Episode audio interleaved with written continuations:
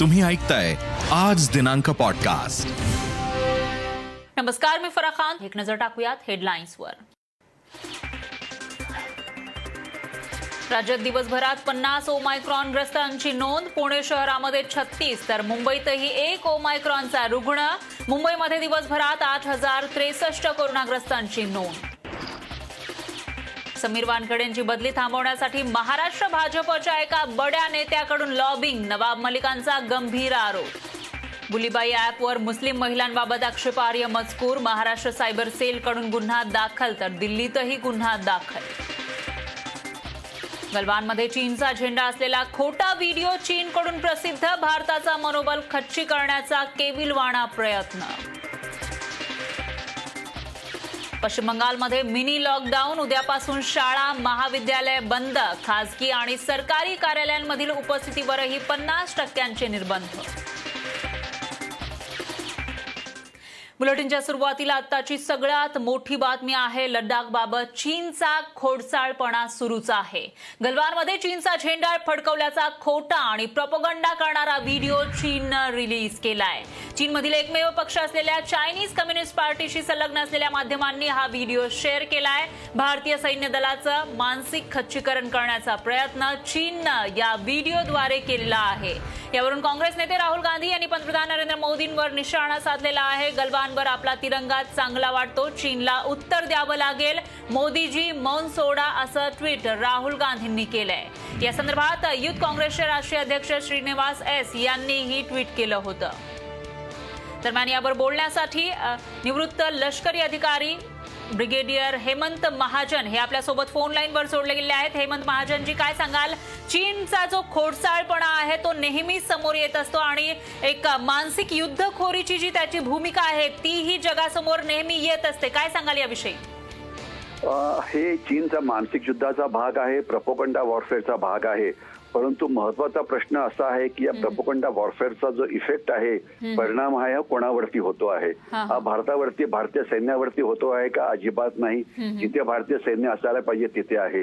त्याचा परिणाम चीनवरती होतोय का? नक्कीच होतो आहे. आज चीनी सैनिक या अति थंड भागामध्ये राहायला तयार नाहीयेत. याच्या आधी बातमी आली होती की चीनी सैनिक तिथे राहायला तयार नाहीयेत. म्हणून या भागात सीमेचं रक्षण करण्याकरता चीन रोबोट्स किंवा रोबोटिक किंवा ऑटोमॅटिक व्हेकल्स अशांचा वापर करून तिथे गस्त घालतोय वगैरे वगैरे. कारण चीनी सैनिकांना एवढ्या sub zero temperature minus twenty minus thirty डिग्रीजमध्ये राहायची इच्छा नाहीये. तर त्याच्यामुळे खरं म्हटलं तर चीन स्वतःच्याच सैनिकांचं मनोबल हा वाढवण्याचा याप्रमाणे प्रयत्न करतो आहे. कारण अशा प्रकारचे झेंडे लावून अशा प्रकारचं काही असे व्हिडिओ तयार करून जे तिथे परिस्थिती आहे जिथे ज्या भारतीय सैन्याची तैनाती आहे जिथे भारतीय सैन्याची जी संरक्षण सिद्धता आहे त्याच्यावरती कुठलाही काहीही परिणाम होत नाहीये. तर हे केवळ ते त्यांच्या लोकांकरता आहे तर त्याला फारसं महत्त्व देण्याची गरज नाही. परंतु एवढं नक्की की चीनला त्यांचे सैनिक तिथे तैनात करण्याकरता आता मोठा प्रयत्न करावा लागतो आहे आणि आपल्याला एखाद्या माहिती असेल की तर चीननी तिबेट मधल्या सुद्धा युवकांना तिथे आणण्याचा ते प्रयत्न करत आहेत. गुरखा जे नेपाळ मधले आहेत त्यांना सुद्धा ते तिथे आणण्याचा प्रयत्न करत आहेत. कारण चीनी सैनिक तिथे राहायला तयार नाहीत कारण ते मिडल क्लास फॅमिलीतले असतात शहरामधले असतात अतिशय सॉफ्ट असतात. त्यांना कठीण आयुष्याची म्हणजे हे नसते आणि ते फक्त तीन वर्ष सैन्यामध्ये येतात. आपल्याला माहिती असायला पाहिजे की साठ ते सत्तर टक्के सैनिक हे चीनी सैन्या सैन्यामध्ये फक्त तीन वर्ष असतात. कंपल्सरी ट्रेनिंग त्यांना असतं. एक वर्ष ट्रेनिंगमध्ये जातं आणि दोन वर्ष ते ऍक्च्युअली सैनिकांचं काम करतात. तर त्याच्यामुळे ज्या वेळेला ते बॉर्डरवरती येतात ते दोन वर्ष ज्यावेळेस त्यांना यावंच लागतं तर त्यावेळेला त्यांचं लक्ष हे बॉर्डरवरती केंद्रित असण्यापेक्षा ते दोन वर्षांनंतर आपण मागे जाऊन रोटी कपडा मकानची लढाई कशी जिंकायची याच्यावरती ते जास्त केंद्रित असतं. कारण त्यांना नंतर काहीतरी उद्योगधंदा करायचाच आहे ना हे तर केवळ दोन वर्षात संपणारच आहे. तर त्याच्यामुळे हा जो सैनिकांचा जो प्रॉब्लेम आहे हा चीनी सैन्यामध्ये फार मोठा आहे. आणि आपल्याला एखाद्या कल्पना असेलच की चीनी सैनिकांमध्ये यामुळे जो आजारपण सुद्धा खूपच वाढलेला आहे. म्हणजे भारतीय सैनिक तिथे दोन दोन वर्ष राहतात या अति थंड भागामध्ये हायमध्ये. हे मात्र एक महिना दोन महिने तीन महिन्याच्या आतच त्यांची बदली करायचा प्रयत्न केला जातो. निश्चितच. हेमंत महाजन सर धन्यवाद तुम्ही दिलेल्या या सविस्तर माहितीसाठी. यानंतर एक ब्रेकिंग न्यूज आहे. नवीन वर्ष सुरू होताच मुस्लिम महिलांना टार्गेट करणारा एक घृणास्पद प्रकार समोर आलाय. बुलीबाई नावाच्या ऍपवरून मुस्लिम महिलांचे फोटो व्हायरल केले जायचे. अनेक महिलांकडून तक्रारी आल्यावर आता हे ऍप ब्लॉक करण्यात आलं आहे. तर हा प्रकार नेमका काय आहे ते पाहूयात स्पेशल रिपोर्टमधून मुस्लिम महिलांना बुलीबाई ऍपचा धोका. ऍपवरून मुस्लिम महिला टार्गेट. तक्रारींकडे आधी केंद्राचं दुर्लक्ष. विकृत कामांसाठी तंत्रज्ञानाचा वापर केला तर अनेकांसाठी ते किती घातक ठरू शकतं याचा प्रत्यय बुलीबाई ॲपमुळे येतोय. कुठल्या तरी विकृत गँगकडून मुस्लिम महिलांना टार्गेट करण्यासाठी हे ॲप बनवलं गेलं.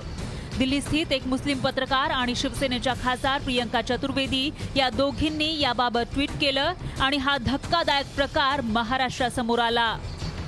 महिलाओं की फ़ोटोज़ का इस्तेमाल कर कर, खास करके एक कम्युनिटी को टारगेट कर कर कम्युनल टारगेटिंग हो रही थी। उनके बारे में अश्लील बातें हो रही थी। अभद्र भाषा का इस्तेमाल हो रहा था, जहाँ पे उन्होंने कहा कि इन साइट्स को ब्लॉक कर दिया है। पर साइट्स ब्लॉक करना एक प्रकार होता है। दूसरा होता है कि जो ये साइट्स बना रहे हैं, उन पे किसी तरीके की कार्रवाई हो। केंद्र सरकारच्या कथित दुर्लक्षामुळे आता महाराष्ट्र पोलिसांनी तपासात उडी घेतली आहे। कारण पोलिसांच्या सायबर सेलकडून याचा तपास सुरू झालाय. प्रियंका चतुर्वेदी आणि अन्या यांच्या तक्रारीनंतर हे ॲप ब्लॉक करण्याचे आदेश केंद्रीय आय टी मंत्री अश्विनी वैष्णव यांनी दिलेत. पाहुयात नेमका हा प्रकार काय आहे? गिटहब या सॉफ्टवेअर डेव्हलपमेंट वेबसाईटवर बुलीबाई नावाचं ॲप सुरू करण्यात आलं. या ॲपवर मुस्लिम महिलांचे फोटो आणि माहिती अपलोड करण्यात यायची. अनेकदा तर हे फोटो विकत घेण्याचं कॅप्शनही दिलं जायचं. या महिला विक्रीसाठी उपलब्ध आहेत असा घृणास्पद मजकूर लिहिला जायचा. ट्विटर फेसबुकवरून या महिलांचे फोटो डाउनलोड करून ते ॲपवर टाकले जायचे. बुलीबाई ऑफ द डेच्या नावाखाली महिलांचे फोटो व्हायरल केले जायचे. सगळं काही ऑनलाईन असल्यानं गुन्हेगारांना पकडणं आव्हानात्मक ठरतंय. तब्बल शंभर मुस्लिम महिलांचे फोटो असणाऱ्या या ॲपमुळं देशभरात खळबळ माजली आहे. ज्या महिलांचे फोटो वापरण्यात आले त्यांच्यात पत्रकार वकील डॉक्टर प्रोफेसर पेशाच्या मुस्लिम महिलांचा समावेश आहे. तर याच्या संदर्भामध्ये आम्ही ट्विटरला सुद्धा लिहिलेलं आहे. ट्विटरकडून सुद्धा त्याच्या संदर्भातले डिटेल यायचे आहेत. परंतु मी एवढंच सांगू शकतो इच्छितो की या संदर्भामध्ये जे गुन्हे दाखल झालेले आहेत. त्याचा संपूर्ण तपास करून आरोपींना शोधून त्यांच्यावर आवश्यक त्यांना जे अनियंत्रित आणि मोफत प्लॅटफॉर्म उपलब्ध करून दिलं ते गिटहबवर सुद्धा सायबर क्राईमने कारवाई करावी. महाराष्ट्र क्राईम ही तात्काळ दखल घेईल आणि यासाठी राज्य महिला आयोगाने निर्देश दिलेले आहेत ही कारवाई तातडीने व्हावी. भाजप आमदार आशिष शेलार यांना आम्ही याबाबत प्रश्न विचारला. मात्र ते नो कॉमेंट्स असं उत्तर देऊन निघून गेले. दरम्यान विशिष्ट समाजाच्या महिलांना टार्गेट केल्यामुळं या ॲपची देशभरात चर्चा सुरू झाली आहे गुलीबाई हे ॲप आता ब्लॉक केलंय ते ठीक आहे मात्र भविष्यात अशी विकृती कोणी करू शकणार नाही यासाठी यंत्रणांनी कठोर पावलं उचलण्याची गरज आहे. Rashmi पुराणिकसह bureau report Saam TV news Mumbai. आणखी एक मोठी बातमी आहे सोमवारपासून राज्यभरात पंधरा ते अठरा वयोगटातील मुलांच्या लसीकरणाला सुरुवात होतीये. कोविन ॲपवर लसीकरणासाठी नोंदणीही याआधी सुरू झाली आहे. तीन जानेवारी म्हणजे सोमवारपासून हे लसीकरण सुरू होत आहे विशेष म्हणजे जर मुलांकडे आधार कार्ड नसेल तरीही ते फक्त दहावीची गुणपत्रिका आणि ओळखपत्र दाखवून नोंदणी करून लसीकरणासाठी नोंदणी करू शकतात. देशभरात पंधरा ते अठरा वयोगटातल्या मुलांच्या कोरोना प्रतिबंधक लसीकरणासाठी तयारी सुरू झाली आहे. यानंतर राज्याची चिंता वाढवणारी बातमी आहे. राज्यामध्ये नव्या पन्नास ओमायक्रॉनच्या रुग्णांची नोंद झाली आहे. तर पुणे शहरामध्ये छत्तीस आणि मुंबईतही एक ओमायक्रॉन बाधित रुग्ण आढळलाय. दुसरीकडे मुंबईमध्ये रविवारी तब्बल दिवसभरात आठ हजार त्रेसष्ट नव्या कोरोना रुग्णांची नोंद झाली आहे. तर मुंबईमध्ये कोरोनाग्रस्तांच्या संख्येत दिवसेंदिवस वाढ होताना दिसतीये. त्यामुळे मुंबईवरील कोरोनाचं संकट अधिकच गडद होत चाललंय. शनिवारी मुंबईमध्ये सहा हजार तीनशे सत्ते चाळीस रुग्ण आढळले होते. दरम्यान रविवारी कोरोनामुळे शून्य मृत्यू नोंद झाली आहे ही काहीशी दिलासादायक बातमी म्हणावी लागेल. दरम्यान मुंबईतील रुग्णसंख्या ही दिवसेंदिवस वाढताना दिसते आणि गेल्या चार दिवसांमधील कोरोनाग्रस्तांचा आकडेवारी कशी वाढलेली आहे ते पाहूयात ग्राफिक्सच्या माध्यमातून. तीस डिसेंबरला तीन हजार सहाशे एकाहत्तर रुग्ण वाढले होते. एकतीस डिसेंबरला पाच हजार सहाशे एकतीस. तर एक जानेवारीला सहा हजार तीनशे सत्तेचाळीस रुग्ण वाढलेत आणि दोन जानेवारीला आठ हजार त्रेसष्ट रुग्ण वाढलेले आहे त्यामुळे मुंबईमध्ये पुन्हा एकदा कोरोनाचा विस्फोट होताना पाहायला मिळतोय. तर आज दिवसभरात राज्यामध्ये अकरा हजार आठशे सत्याहत्तर नव्या कोरोनाग्रस्तांची नोंद झाली आहे आणि नऊ जणांचा कोरोनामुळे मृत्यू झाल्याची माहिती समोर आलेली आहे. राज्यामध्ये पुन्हा एकदा कोरोनाग्रस्तांची संख्या वाढताना पाहायला मिळतेय. आज अकरा हजारच्या वर रुग्ण वाढलेले आहेत. दरम्यान अहमदनगरच्या पारनेर तालुक्यातील टाकळी ढोकेश्वर इथल्या जवाहर नवोदय विद्यालयातील सोळा विद्यार्थी हे कोरोनामुक्त झालेत. त्यांना आज डिस्चार्ज देण्यात आलाय. तब्बल त्र्याऐंशी विद्यार्थी आणि कर्मचाऱ्यांना कोरोनाची लागण झाली होती. या विद्यार्थ्यांवर पारनेर ग्रामीण रुग्णालयामध्ये उपचार सुरू आहेत. या सर्व विद्यार्थ्यांची आमदार निलेश लंके यांनी भेट घेतली आहे. यावेळी त्यांनी विद्यार्थ्यांना उपचार देणाऱ्या आरोग्य कर्मचाऱ्यांचा आणि सुरक्षा विभागातील कर्मचाऱ्यांचा सत्कार केलाय. सोबतच कोरोनाग्रस्त विद्यार्थ्यांना आवश्यक साहित्याचं वाटपही केलं. तर राज्यात कोरोनाची रुग्णसंख्या झपाट्यानं वाढू लागलेली आहे. राज्यामध्ये निर्बंध कडक केले जात आहेत आणि यातच काही दिवसांपूर्वी मुंबईत पार पडलेला ठाकरे पाटील विवाह सोहळा कोरोनाचा सुपर स्प्रेडर ठरलाय. राजकीय लग्न ठरलं कोरोना स्प्रेडर. पाटील ठाकरेंच्या लग्नात अनेकांना कोरोना. वऱ्हाड्यानंतर नवरीही पॉझिटिव्ह. भाजपचे नेते हर्षवर्धन पाटील यांची कन्या आणि ठाकरे घराण्याची नववधू अंकिता पाटील यांना कोरोनाची लागण झाली आहे अंकिता आणि बिंदू माधव ठाकरेंचे पुत्र निहार ठाकरे यांचं लग्न मंगळवारी पार पडलं. त्यानंतर दुसऱ्याच दिवशी लग्नाला हजेरी लावलेल्या अनेक नेत्यांना कोरोनाची लागण झाली. यात खासदार सुप्रिया सुळे आणि हर्षवर्धन पाटील यांचाही समावेश आहे. एकीकडे राज्यात कोरोना रुग्णांची संख्या झपाट्यानं वाढते. या रुग्णसंख्ये वाढीला राजकीय नेत्यांचेच कुटुंब सुपर स्प्रेडर ठरत आहेत. सर्वसामान्य नागरिकांना कोरोना नियमांचे पालन करा असे राजकीय नेते सांगतात. मात्र हेच राजकीय नेते आणि त्यांचे कुटुंब याच कोरोना नियमांची पायमळणी करतायत. राजकीय नेते जनतेला निर्बंध पाळण्याचं आवाहन करताना दिसतात. मात्र राजकीय सभा किंवा राजकीय कुटुंबातील शाही विवाह सोहळ्यांमध्ये मात्र कोरोनाच्या नियमांचं सर्रास उल्लंघन होताना दिसतंय. Ramnath Davane Saam TV news Mumbai. आणखी एक ब्रेकिंग न्यूज आहे. कोरोनाग्रस्तांच्या वाढत्या रुग्णसंख्येनंतर आता उपमुख्यमंत्री अजित पवार यांनी मोठा निर्णय घेतलाय. एखाद्या कार्यक्रमाला पन्नासपेक्षा जास्त लोक असतील तर मी उपस्थित राहणार नाही असं म्हणत उपमुख्यमंत्री अजित पवार यांनी कार्यक्रमाच्या आयोजकांना इशारा दिलाय. ते बारामतीमध्ये माध्यमांशी बोलत होते. एखाद्या कार्यक्रमाला जायचं असेल तर आधी किती लोक आहेत कोरोना नियमांचं पालन होतंय का या बाबी विचारणार आहे. नंतरच कार्यक्रमाला जाणार असं अजित पवार म्हणाले. परंतु गर्दी तिथं असू नये. आता आज पण माझे बारामतीमध्ये बरेच कार्यक्रम होते. मी विचारणार आहे तिथं पन्नासच्या पुढं जर लोक असतील तर मी त्या कार्यक्रमाला पण जाणार नाही. त्यांनी मर्यादित लोकांच्या जी नियमावली आम्ही ठरवलेली कारण आमच्या सहित सगळ्यांनीच नियमाचं पालन केलं पाहिजे. मीच जर नियमाचं पालन केलं नाही तर उद्याच्याला मी कुठल्या तोंडाने लोकांना सांगणार आहे नियमाचं पालन करा. दरम्यान भाजपचे आमदार जयकुमार गोरे यांनी उपमुख्यमंत्री अजित पवार यांचं तोंड भरून कौतुक केलं आहे. दादांचे काम दादांचं कर्तृत्व आपल्याला माहीत आहे. मी राजकारणापलीकडे जाऊन त्यांचा फॅन आहे असं जयकुमार गोरेंनी म्हटलंय. त्यानंतर राज्यमंत्री दत्तात्रय भरणे यांनी जयकुमार गोरेंना पक्षात येण्याची ऑफर दिली. बारामतीमध्ये एका कार्यक्रमात ही जुगलबंदी रंगली होती. मामा मी राजकारणाच्या पलीकडे जाऊन दादांचा फॅन आहे. दादांचं काम. आणि मला सांगायला काय कुणाला वाटत नाही. मला सांगायला कधी वाटत नाही. आमच्या राजकीय जमतकाचं जमतच नाही पण तरी सुद्धा दादांच्या राजकारणाला राजकारणाच्या पलीकडे दादांची शिस्त दादांचं धाडस दादांचं स्पष्ट वक्तेपणा त्या दादांच्या दादांच्यातच आहे दुसऱ्या कुणाच्यात नाही. भाऊ तुमचं पण कामाची पद्धत मी जवळून पाहिलेली. तुम्ही पण एक खडाचा एक कार्यकर्ता म्हणून तुम्ही काम करता. पण भाऊ ठीक आहे. होतात. चुकतो तोच माणूस असतो. आज नेत्यांचा आमचा तुम्ही एवढा उल्लेख चांगला केलेला आहे. जर असा विचार तुमच्या डोक्यात येऊन एक चांगला विचार भविष्यासाठी करा. हे पण तुम्हाला मी बारामतीकरांच्या दृष्टीने निश्चित प्रकारे बंधूंनो सांगतो. पुण्यातील मुंडवा इथल्या घराच्या चौथ्या मजल्यावरून पडलेली सळई थेट बारा वर्षाच्या मुलाच्या डोक्यात घुसलेली आहे. आणि खासगी केबल व्यावसायिकाच्या निष्काळजीपणामुळेच एका बारा वर्षीय मुलाचा जीव धोक्यात आलाय. मुंडव्यातील एका घराच्या चौथ्या मजल्यावरून केबलची वायर ओढत असताना ही दुर्घटना घडली आहे. वायर ओढण्यासाठी वापरण्यात येणारी चार फुटांची लोखंडी सळई केबल व्यावसायिकाच्या दोन कामगारांच्या निष्काळजीपणामुळं चाळीस फुटांवरून निसटून रस्त्यावरून चालणाऱ्या मुलाच्या डोक्यात सरळ उभी घुसली. यामध्ये मुलगा गंभीर जखमी झाला आहे आणि तो रस्त्यावरच कोसळला.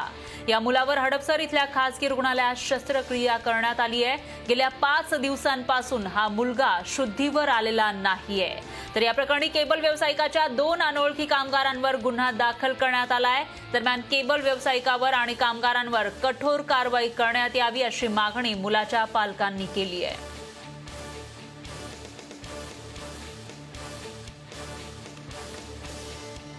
भावाचा मुलगा हा परवा दिवशी अठ्ठावीस तारखेला हा मेडिकलला गे- गेल्यानंतर तिथून परत येताना जे केबल व्यावसायिकांचे काम चालू होते त्या केबल व्यावसायिकाच्या कामाचे न म्हणजे व- व्यवस्थित काम न करता त्यांनी न कुठल्याही प्रकारची सुरक्षितता न घेतली आणि त्यांच्या हातातून तो वरून रॉड पडला काम करत असताना आणि तो त्याच्या डायरेक्ट डोक्यात आला आणि त्या डोक्यात त्याचा खूप मोठा त्याला मार बसला आणि त्याला आम्ही आता नोबेल हॉस्पिटलला ॲडमिट केलेला आहे अठ्ठावीस तारखेपासून.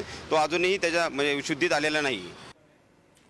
तर दुसरीकडे कल्याणच्या द्वारली गावात धक्कादायक प्रकार समोर आलाय. चार वर्षीय मुलावर तीन भटक्या कुत्र्यांनी हल्ला केला. भटक्या कुत्र्यांनी या मुलाला अठरा ठिकाणी चावे घेतलेत. सध्या मुलावर कळवा रुग्णालयात उपचार सुरू आहेत. स्थानिक नागरिकांमुळे हा मुलगा कुत्र्यांच्या तावडीतून बचावलाय. तर या मुलाला डोंबिवली शास्त्रीनगर रुग्णालयात नेलं असता त्या ठिकाणी उपचार करण्यासाठी डॉक्टर औषध उपलब्ध नसल्याचा आरोप सामाजिक कार्यकर्ते संदीप पाटील यांनी केलाय. त्यामुळं एकच खळबळ माजली आहे.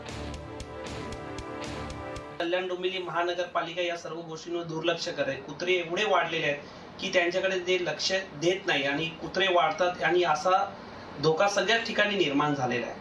दुसरी गोष्ट जेव्हा त्याला तो मुलगा जखमी अवस्थेमध्ये त्याला शास्त्रीनगर या हॉस्पिटलमध्ये घेण्यात घेऊन जाण्यात आले त्यावेळेस असं झालं की काल थर्टी फर्स्ट म्हणून तिथे डॉक्टर किंवा कुठल्या प्रकारचे मेडिसिन सुद्धा उपलब्ध नव्हते. आणि त्याला त्या अशा अवस्थेमध्ये त्याला कलवायला शिफ्ट करावा लागला. म्हणजे इथे या सगळ्याच गोष्टीमध्ये निष्काळजीपणा होत आहे. शासनाचा आणि केडीएमचा या गोष्टीवरती खूप दुर्लक्ष होत आहे. पंतप्रधान नरेंद्र मोदी आज उत्तर प्रदेशच्या दौऱ्यावर होते. पंतप्रधान मोदींच्या हस्ते मेरठमध्ये मेजर ध्यानचंद क्रीडा विद्यापीठाची पायाभरणी करण्यात आली. त्याआधी मोदींनी या विद्यापीठाच्या स्पोर्ट्स कॉम्प्लेक्सला भेट दिली. त्यांनी जिमचीही पाहणी केली आणि चक्क व्यायाम सुद्धा केला. मोदींचा व्यायाम करतानाचा व्हिडिओ सध्या जोरात व्हायरल होतोय. ये देखिए आप दुर्लभ तस्वीर आप देख रहे हैं. फिट इंडिया की मिसाल. व्यायाम करने की ये मशीन जो शरीर को फिट करती है तंदुरुस्त करती है उपयोग करके माने। ये देखिए आप दुर्लभ तस्वीर आप देख रहे पुढची बातमी एनसीबीचे झोनल डायरेक्टर समीर वानखेडे यांच्या मुदतवाढीसाठी महाराष्ट्र भाजपचा एक बडा नेता दिल्लीमध्ये लॉबिंग करतोय असा गंभीर आरोप नवाब मलिक यांनी केलाय. भाजपचा तो नेता कोण अशी चर्चा आता राजकीय वर्तुळात सुरू झाली आहे समीर वानखेडेंबाबत पुन्हा आरोप. मुदतवाढीसाठी भाजप नेत्यांचं लॉबिंग नवाब मलिकांचा आरोप. राजकीय नववर्षाची सुरुवात झाली आहे ती नवाब मलिक यांच्या आरोपांनी. अनेक महिन्यांपासून समीर वानखेडेंवर आरोप करणाऱ्या मलिकांनी आता त्यांच्या मुदतवाढीवरून भाजपवर निशाणा साधला. वानखेडे यांचा एनसीबीतला कार्यकाळ एकतीस डिसेंबर रोजी संपला.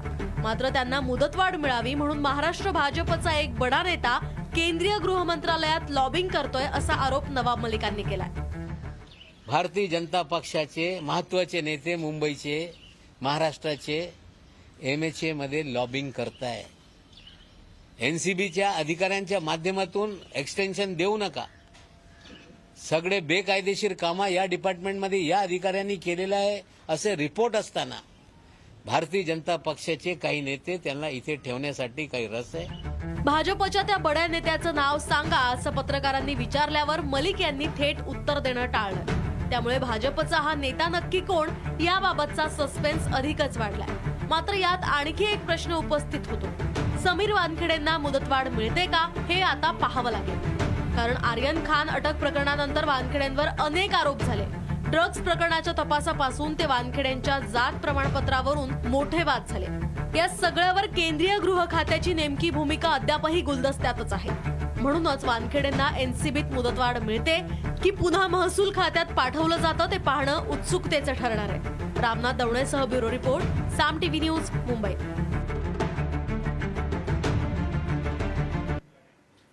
दरम्यान राज्यपाल विरुद्ध शिवसेना संघर्षाचा आता दुसरा अध्याय सुरू झालाय. ताज्या संघर्षाची रणभूमी ठरतीये ती मुंबई महानगरपालिका. नेमका हा वाद काय आहे आणि त्यावर भाजपची काय प्रतिक्रिया आहे? राज्यपाल विरुद्ध शिवसेना अध्याय दुसरा.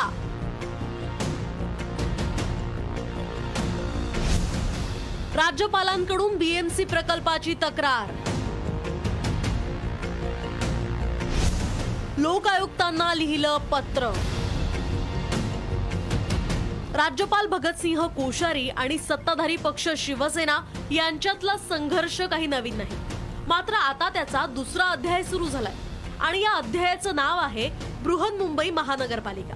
त्याचं झालंय असं की मुंबई महानगरपालिकेच्या आश्रय योजनेतील कथित घोटाळ्याची चौकशी व्हावी असं पत्र राज्यपालांनी लोकायुक्तांना लिहिलंय. नेत्यांच्या प्रतिक्रिया पाहण्याआधी बघूयात नेमकं हे प्रकरण काय आहे. सफाई कामगारांच्या एकोणचाळीस वसाहतींचा पुनर्विकास मुंबई मनपानं हाती घेतलाय. आश्रय योजनेअंतर्गत या वसाहतींचा पुनर्विकास करण्यात येतोय. यासाठी मुंबई मनपानं एक हजार आठशे चव्वेचाळीस कोटी रुपयांचे प्रस्ताव मंजूर केलेत. योजनेत बिल्डरांच्या हिताचे निर्णय घेत हा घोटाळा झाल्याचा आरोप आता भाजप नगरसेवक विनोद मिश्रांनी केलाय. योजनेत घोटाळा झाल्याचं पत्र मिश्रा यांनी राज्यपाल कोश्यारींना लिहिलं. आणि हे पत्र मिळाल्यावर राज्यपालांनी याची चौकशी करण्याची सूचना लोकायुक्तांना केली आहे. अ, ज्या देशात ज्या महाराष्ट्रात तुम्ही राहता त्याच्या कुठल्याही यंत्रणेवर यांचा विश्वास नाही का? आणि केवळ शिवसेनेला कुठून तरी अड अडचणीत आणण्याचा हा हेतू आहे. चौकशीचा अर्थ हे नाही की त्याच्यात घोटाळा आहे. आम्हाला वाटते भारतीय जनता पक्षाच्या सर्व तक्रारी राज्यपालकडे जात आहे. थेट लोकायुक्तकडे का तक्रार करत नाही? भाजप आमदार आशिष शेलार यांनी सत्ताधाऱ्यांची टीका परतवून लावली आहे. बीएमसीतल्या घोटाळ्याची चौकशी करा हे सांगण्याची वेळ राज्यपालांवर कुणी आणली असा सवाल शेलारांनी केलाय. ज्यांनी स्वतःला जबाबदारी दिल्यावर कायद्यामध्ये प्रथा परंपरेमध्ये अपेक्षित आहे ते कर्तव्य न केल्यामुळे लोकांना राज्यपालांकडे जावं लागतंय. ज्या पद्धतीने राज्याची अवस्था आहे महापालिकेचं काम चालू आहे कुठल्याही साध्या पत्राला महापालिकेत उत्तर मिळत नाही आयुक्त लोकांना भेटत नाही महापौर राजकीय विधान सोडून मुंबईकरांकडे पाहण्याची दृष्टी आहे का हा प्रश्न पडतोय. माननीय मुख्यमंत्र्यांचं कार्यालय इफेक्टिव्ह नाही. मग सामान्य माणसाने दात कुठे मागायची? आणि म्हणून या तक्रारी राज्यपालांकडे दुर्दैवाने कुठलाही पर्याय नसल्यावर न्यावी लागतात. यातच अपयश ठाकरे सरकारचं आहे. राज्यपाल आणि शिवसेना यातील वाद आधीच शिगेला पोचलाय. त्यात राज्यपालांच्या या नव्या पत्रामुळे या वादात आणखी भर पडली आहे हे तितकंच सत्य. राज्यपाल यांनी लोकायुक्तांना पत्र पाठवत महापालिकेच्या घोटाळ्याची चौकशी करण्याच्या सूचना दिल्यात. अशात लोकायुक्तांकडून येणाऱ्या अंतिम अहवालात काय सत्य बाहेर येतं आणि त्याचं आणि निवडणुकीच्या तोंडावर कसं राजकारण होतं हे पाहावं लागणार आहे. कॅमेरामन नितीन खराचं रामनाथ दवणे साम टीव्ही मुंबई. दरम्यान मुंबई पाठोपाठ आता औरंगाबादमध्येही भाजप आणि शिवसेनेमध्ये श्रेयवादावरून कुरघोडी सुरू असल्याचं पाहायला मिळतंय. भाजपच्या वतीनं शहरामध्ये केंद्रीय रेल्वे राज्यमंत्री रावसाहेब दानवे यांच्या आभाराचे आणि करून दाखवलंच असे आशयाचे होर्डिंग्स लावण्यात आले. तर जिल्हा परिषद आणि महानगरपालिका निवडणुकीच्या पार्श्वभूमीवर ही पोस्टरबाजी करण्यात आली आहे. मराठवाड्यातील अनेक वर्षांपासून प्रलंबित असलेले रेल्वेचे प्रश्न भाजपनं सोडवले असल्याचं होर्डिंग औरंगाबाद शहरामध्ये लावण्यात आलं. आलंय दरम्यान या बॅनरबाजीवर शिवसेना नेते आणि माजी खासदार चंद्रकांत खैरे यांनी टीका केली आहे. रेल्वे प्रश्नासाठी गेल्या अनेक वर्षांपासून शिवसेनेकडून पाठपुरावा केला जात असल्याचं त्यांचं म्हणणं आहे. होर्डिंग लावून त्या ठिकाणी आम्ही काय केलं दाखवतात. अरे तुम्ही काय केलं? तुम्हाला काय केलंच पाहिजे. तुम्ही रेल्वे राज्यमंत्री कशाला झालात मग लगेच त्या ठिकाणी हे म्हणजे हे फक्त श्रेय घेण्यासाठी त्या ठिकाणी चमकेशगिरी करण्यासाठी पब्लिसिटी करण्यासाठी त्या ठिकाणी यांचं काम चाललं बाकी यांचं काम तसं स्वतः काही नाही. आता आतापर्यंत ही रेल्वे केव्हा चालू व्हायला पाहिजे होते? ते झाले नाही. पाहुयात पुढची बातमी. एमपीएससी समन्वय समितीच्या वतीनं मंत्री जितेंद्र आव्हाड यांना पत्र देण्यात आलंय. परीक्षा पूर्णपणे पारदर्शक होण्यासाठी राज्यभरातील विद्यार्थ्यांच्या सूचना असलेलं पत्र आव्हाडांना देण्यात आलंय. यावेळी विद्यार्थ्यांच्या मागण्यांचा विचार करण्याची ही विनंती करण्यात आली आहे दरम्यान एमपीएससी समन्वय समितीनं लिहिलेल्या पत्रामध्ये विद्यार्थ्यांनी नेमक्या काय मागण्या केल्या त्या पाहूयात ग्राफिक्सच्या माध्यमातून. बायोमेट्रिक व्हेरिफिकेशन बंधनकारक करा अशी मागणी करण्यात आली आहे. तर बायोमेट्रिक डिटेल्सची पडताळणी केल्यावरच नियुक्ती करावी अशी ही मागणी आहे. प्रत्येक सेंटरवर मोबाईल जॅमर बसवा अशी मागणी करण्यात आली आहे. परीक्षेचं सीसीटीव्ही फुटेज किमान तीन वर्ष जतन करून ठेवावं अशी ही मागणी विद्यार्थ्यांनी केली आहे. परीक्षा ऑनलाईन असल्यास परीक्षा देतानाचे व्हिडिओ रेकॉर्ड करावे असं म्हटलेलं आहे. तर पेपर री लॉग इनची व्यवस्था बंद करावी अशी ही मागणी विद्यार्थ्यांनी केली आहे. विद्यार्थ्यांनी सोडवलेला पेपर अथवा रिस्पॉन्स शीटची प्रिंट तात्काळ द्यावी असंही विद्यार्थ्यांचं म्हणणं आहे. पुढची बातमी प्रदूषण रोखण्यासाठी राज्य सरकारनं मोठा निर्णय घेतलेला आहे. यापुढे सर्व सरकारी विभागासाठी इलेक्ट्रिक कार खरेदी करण्याचा निर्णय राज्य सरकारनं घेतला आहे आणि एक जानेवारी पासून या निर्णयाची अंमलबजावणी सुरू झाली आहे याआधी एक एप्रिलपासून हा निर्णय लागू होणार होता. मात्र एक एप्रिल ऐवजी एक जानेवारी पासूनच या निर्णयाची अंमलबजावणी सुरू झाली आहे पर्यावरण मंत्री आदित्य ठाकरे यांनी ट्विटरवरून ही माहिती दिली आहे बातमी नाशिकमधून. नाशकात खाकीतील माणुसकीचं दर्शन घडलंय. त्याचं झालं असं सातपूर कोळीवाडा इथल्या जिजाबाई पुराणे या फूल विक्रेत्या महिलेचं दुर्धर आजारानं निधन झालं. त्यांच्या अंत्ययात्रेमध्ये पोलीस आयुक्त दीपक कुमार पांडे सहभागी झाले. त्यांनी जिजाबाई यांच्या मुलांचं सांत्वन केलं. जिजाबाई पुराणे यांचं फुलांचं दुकान दीपक कुमार पांडे यांच्या बंगल्या शेजारी आहे. त्यांच्याकडून ते दररोज फुलं विकत घेत होते.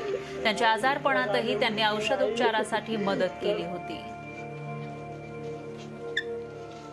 ब्रेकनंतर एक धक्कादायक बातमी आहे. मध्य प्रदेशची राजधानी नेपाळमध्ये भटक्या भोपाळमध्ये भटक्या कुत्र्यांनी चिमुकलीवर हल्ला केल्याचा व्हिडिओ समोर आला आहे. ही धक्कादायक घटना सीसीटीव्ही कॅमेऱ्यामध्ये कैद झाली आहे. एखाद्या जंगली प्राण्यानं शिकार करावी तशा पद्धतीनं या भटक्या कुत्र्यांनी चार वर्षांच्या मुलीला घेरून तिला शिकार बनवल्याचं या दृश्यांमध्ये दिसून येत आहे ही दृश्य आपण बघू शकताय. किती धक्कादायक अशी ही दृश्य आहेत. भोपाळमध्ये घडलेला हा प्रसंग आहे. या ठिकाणी एक चार वर्षांची चिमुकली बाहेर पडलेली होती आणि त्यावेळेला भटक्या कुत्र्यांनी तिला शिकार केल्याचं पाहायला मिळत आहे तर भटक्या कुत्र्यांनी तिच्यावर हल्ला केला आहे आणि तीच घटना या कॅमेऱ्यामध्ये कैद झाल्याचं आपण बघू शकतोय. दरम्यान एक व्यक्ती तिथं आल्यामुळं ही चिमुकली थोडक्यात वाचलेली आहे. तर चार कुत्री या चिमुकलीवर हल्ला करताना पाहायला मिळत आहे. यानंतर एक ब्रेकिंग न्यूज समोर येते. मुंबईहून गोव्याकडे निघालेल्या कार्डिलिया क्रूजवरील एका क्रू मेंबरला कोरोनाची लागण झाल्याचं समोर आलंय. या क्रूज सदस्याला कोरोना नियमानुसार विलनीकरणामध्ये ठेवण्यात आलं आहे. दरम्यान या क्रूजमध्ये एकूण दोन हजार सतरा प्रवासी असल्याची माहिती आहे. तर उर्वरित दोन हजार सोळा जणांची आरटीपीसीआर चाचणी करण्यात आली आहे. आरटीपीसीआर चाचणीच्या अहवालानंतरच त्यांना क्रूजमधून उतरण्याची परवानगी दिली जाणार आहे. तर सध्या ही क्रूज मुरगाव बंदरात असल्याची माहिती समोर येते. आताची ही सगळ्यात मोठी आणि महत्वाची बातमी मुंबईहून गोव्याकडे निघालेल्या क्रूजवरील एका व्यक्तीला कोरोनाची लागण झाली आहे आणि त्यानंतर बाकी सर्वांची आरटीपीसीआर टेस्ट करण्यात आली आहे. आणखी एक मोठी बातमी आहे देशामध्ये ओमायक्रॉनमुळे कोरोनाची रुग्णसंख्या दिवसेंदिवस वाढती आणि आज तब्बल सत्तावीस हजार पाचशे त्रेपन्न नवे रुग्ण समोर आलेत. त्यामुळे चिंता वाढलेली आहे आणि अशातच पश्चिम बंगाल सरकारनं कठोर निर्बंध लावण्याचा निर्णय घेतलाय. याबाबत पश्चिम बंगालच्या आरोग्य सचिवांनी माहिती दिली आहे शाळा महाविद्यालय spa centre salon beauty parlour park zoo सर्व बंद करण्यात येत आहेत. उद्यापासून या निर्णयाची अंमलबजावणी केली जाणार आहे. तसंच सरकारी खासगी कार्यालय ही पन्नास टक्के क्षमतेनं सुरू ठेवली जाणार आहेत. तर सर्व बैठका ऑनलाईन घेण्याच्या सूचनाही देण्यात आल्यात. असं पश्चिम बंगालचे आरोग्य सचिव एच के त्रिवेदी यांनी सांगितलंय. कोरोनाचा धोका पुन्हा एकदा वाढताना पाहायला मिळतोय. तिसरी लाट येते की काय अशी भीती व्यक्त केली जाते आणि अशातच पश्चिम बंगालनं कडक निर्बंध लागू केल्याचं पाहायला मिळतंय. पश्चिम बंगालमध्ये सध्या मिनी लॉकडाऊन लागू झाल्याचं पाहायला मिळतंय. ब्रेकनंतर एक मोठी बातमी आहे. एमआयएमचे अध्यक्ष असदुद्दीन ओवेसी यांनी पुन्हा एकदा पंतप्रधान नरेंद्र मोदींवर निशाणा साधलाय. मोदींचे तीन यार नाटक दंगल आणि अत्याचार अशा शब्दात ओवेसींनी मोदींवर टीका केली आहे. उत्तर प्रदेशातील सहारनपूर इथं एका जाहीर सभेला संबोधित करताना त्यांनी ही टीका केलेली आहे. सध्या उत्तर प्रदेशमध्ये राजकारण रंगताना पाहायला मिळत आहे उत्तर प्रदेशच्या विधानसभा निवडणुकांसाठी सर्वजण सभा घेताना पाहायला मिळत आहेत आणि त्यातच ओवेसींनी हे वक्तव्य केलंय. नरेंद्र मोदी के तीन यार हैं। नरेंद्र मोदी के